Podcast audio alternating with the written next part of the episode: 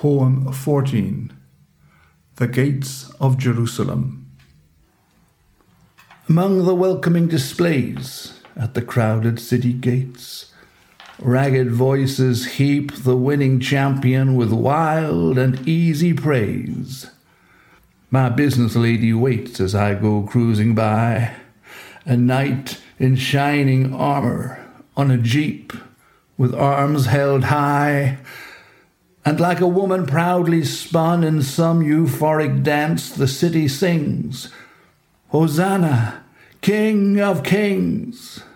I reach the temple steps and climb and note the heedless pantomime, the cheering crowd in this hallowed place. A breathless follower speaks of well traveled and admiring Greeks who want to shake my hand and see my face. I take a long and weary breath. I am the buried seed. If you love me, let me lead you through this place of death where the dark is overpowered by light. Your enemies wait in the shroud of night for the calmly rising sun to reveal their power, but their scheming is undone. You rise up from your business lady's bed, and the galloping horses have fled.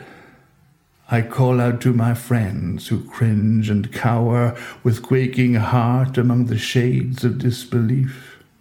Whoever takes my part will greet the foolish one who sends this word of flesh and blood.